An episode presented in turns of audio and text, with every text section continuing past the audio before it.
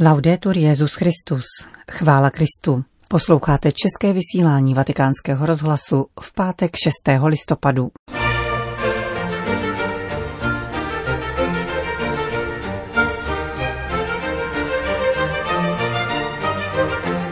Kamerunský kardinál Christian Tumi byl osvobozen z rukou únosců. Majetková zpráva státního sekretariátu svatého stolce přechází na zprávu majetku apoštolského stolce, který je Vatikánskou centrální bankou. Řeholní sestry prosí o pomoc křesťanským rodinám v Alepu a Damašku. To jsou hlavní zprávy našeho dnešního pořadu, kterým provází Johana Bronková.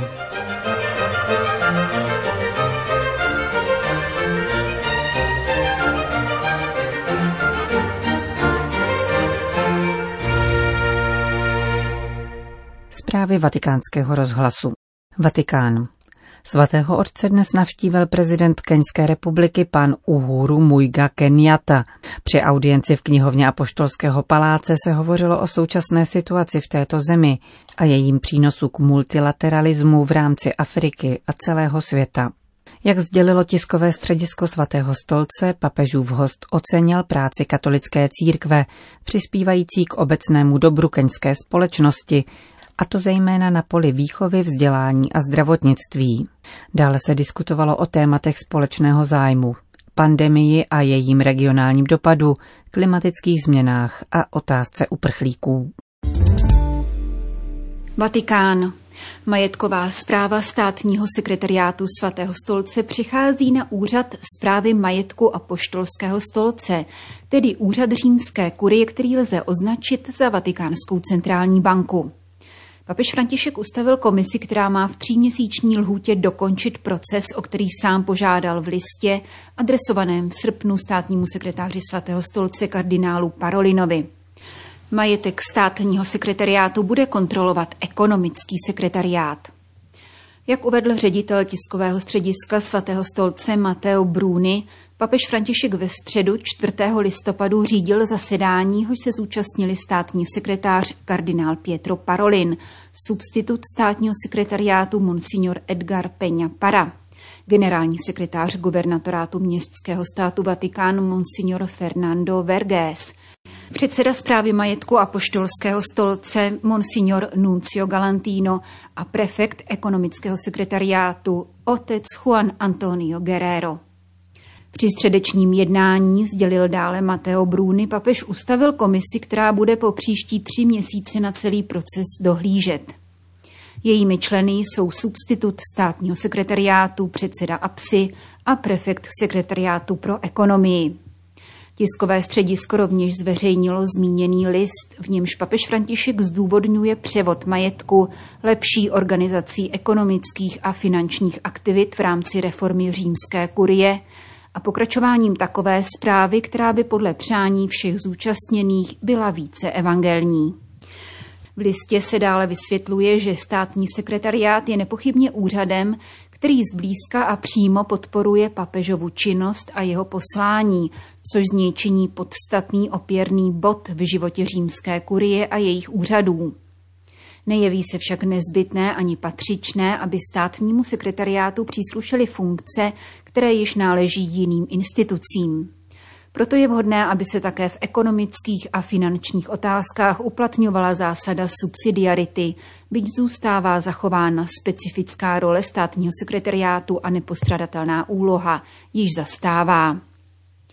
Vzhledem k tomu všemu papež František rozhodl, že státní sekretariát převede na APSu řízení a zprávu veškerých finančních zdrojů a nemovitého majetku, které si nicméně podrží svůj současný účel. Zvláštní pozornost čteme v papežově listě si zaslouží investice vynaložené v Londýně a fond Centurion, které je třeba co nejdříve opustit anebo s nimi přinejmenším naložit tak, aby to nepoškozovalo dobrou pověst. Papež dále stanovil, že veškeré finanční prostředky státního sekretariátu budou včleněny do konsolidovaného rozpočtu svatého stolce, a jeho financování se bude řešit prostřednictvím běžných mechanismů a procedur požadovaných po jakémkoliv jiném úřadu římské kůrie s výjimkou skutečností podléhajících utajení schvalovaných zvláštní komisí. Kontrola a dohled nad finančním fungováním všech úřadů římské kurie náleží ekonomickému sekretariátu a tudíž státnímu sekretariátu tato zodpovědnost nepřísluší v případě žádné instituce svatého stolce či institucí s nimi spojených. Vzhledem k tomu, že státní sekretariát již nebude nakládat s majetkem, bylo by vhodné, aby přehodnotil práci svého administrativního úřadu či zvážil nezbytnost jeho existence, uzavírá papež František list adresovaný kardinálu Parolínovi.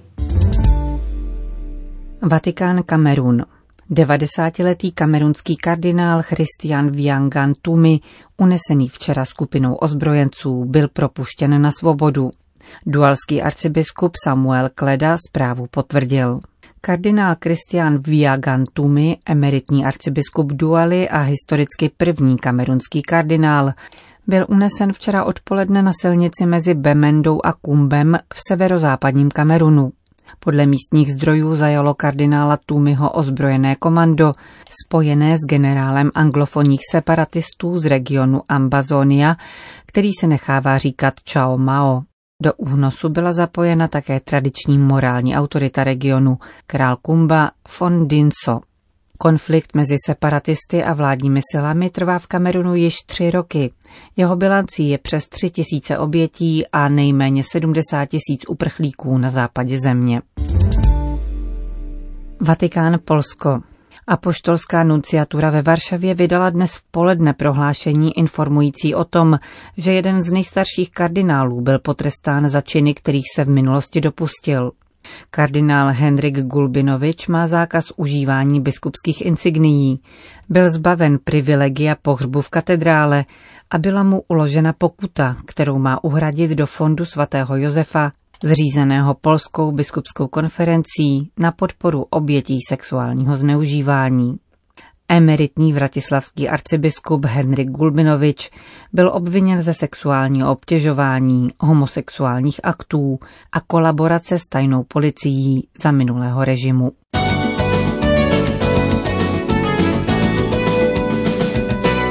Vatikán Itálie.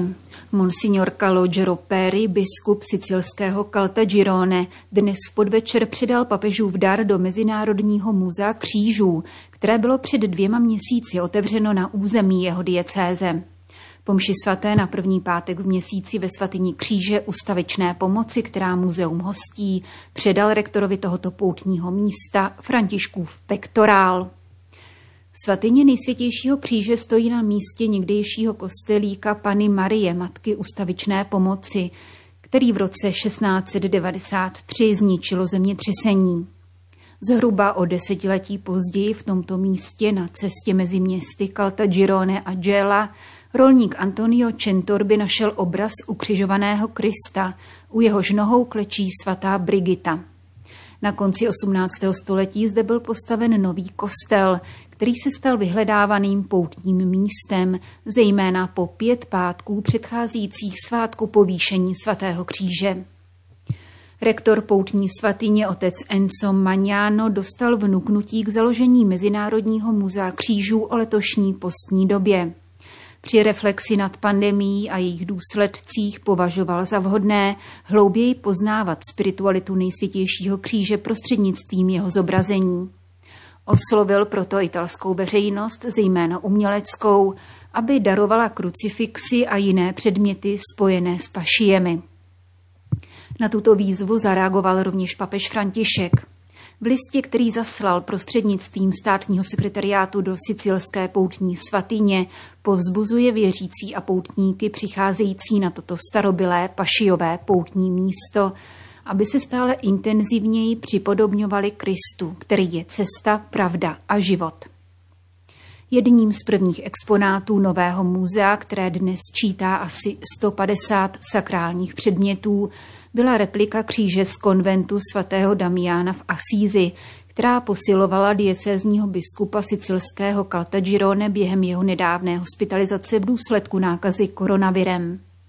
Onen kříž pověšený na zdi, prohlásil monsignor Perry, byl po dobu nemoci mým opěrným bodem, vyvolával otázky a podnicoval k modlitbě. Po propuštění z nemocnice biskup požádal, zda si kříž může odnést. A jako dík Bohu za uzdravení jej věnoval do nového muzea. Velká Británie. Nařízení s nímž nelze souhlasit, které však mají všichni katolíci respektovat jako zodpovědní občané. Tak komentují biskupové Anglie a Walesu nová protikovidová opatření, odhlasovaná v britském parlamentu. Podle nich jsou od 5. listopadu do 2. prosince zakázány veřejné bohoslužby. Rozhodnutí premiéra Borise Johnsona již dříve kritizovali biskupové a další britští náboženští představitelé. Navzdory hlubokým pochybnostem se církev podřídí tomu, co bylo rozhodnuto. Činíme tak v solidaritě s mnoha jinými, kterým byly vnuceny restrikce, jež mají vážný dopad na jejich životy a prostředky obživy, píše ve zvláštní notě westminsterský arcibiskup kardinál Vincent Nichols a arcibiskup Malcolm McMahon z titulu předsedy a místo předsedy biskupské konference Anglie a Walesu. Biskupové zdůrazňují, že je důležité přiznat, že tato nařízení nejsou útokem na náboženskou víru, nicméně, podotýkají, prokazují základní nedostatek pochopení pro zásadní přínos společenství věřících lidí pro dobro, schopnost překonávat krize a zdraví naší společnosti. Britští biskupové pozbuzují věřící, aby využívali kostelů jako míst individuální modlitby a zdroje útěchy a pomoci a stanovují 18. hodinu každého dne jako čas společné modlitby. Zároveň vyhlašují slavnost Krista Krále připadající na 21. listopadu za den modlitby za konec pandemie. Na závěr povzbuzují katolíky, aby nadále pokračovali ve vzájemné podpoře a pomoci těm, kdo jsou potřební. Modlitba a služba jsou hlavní cestou, po níž se musíme ubírat, abychom vydávali svědectví v dnešní společnosti. Uzavírá vedení biskupské konference Anglie a Walesu. Sýrie. Řeholnice z kongregace Ježíše a Marie sestra Aní Demerianová, která zároveň koordinuje projekty papežské nadace Kirche in Not v Sýrii, volá o pomoc. Stovky syrských rodin se kvůli mezinárodní izolaci, vysokým cenám a hospodářskému embargu dostali do zcela zoufalé situace. Prožíváme nejhorší okamžik po mnohaleté válce, tvrdí syrská řeholnice. Prosím, nezapomínejte na Sýrii, apeluje sestra Aní Demerianová, která je představenou blízkovýchodní provincie původně francouzské kongregace. Válka neskončila, naši lidé nadále trpí. Sestra Aní s pětičleným týmem pomáhá dvěma stům 73 rodinám v Alepu a spolu s jednou spolusestrou řídí projekt na pomoc více než stovce rodin v Damašku. Zejména staří lidé nyní žijí v nepředstavitelných podmínkách, říká řeholnice. Díky papežské nadaci jim poskytujeme měsíční podporu na obživu k nákupu základních prostředků, jako jsou potraviny, palivo a léky. Nejtíživějším výdajem jsou nicméně náklady na bydlení.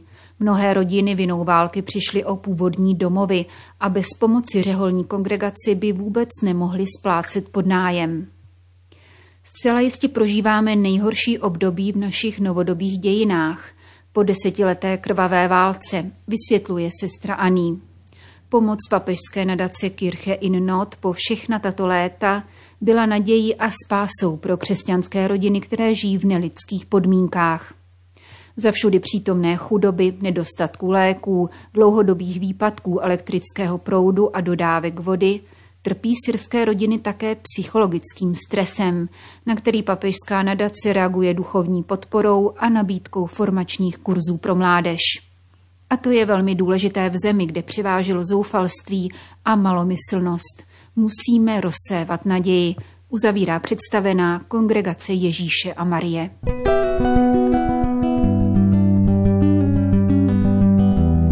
Končíme české vysílání vatikánského rozhlasu. Chvála Kristu. Laudetur Jezus Christus.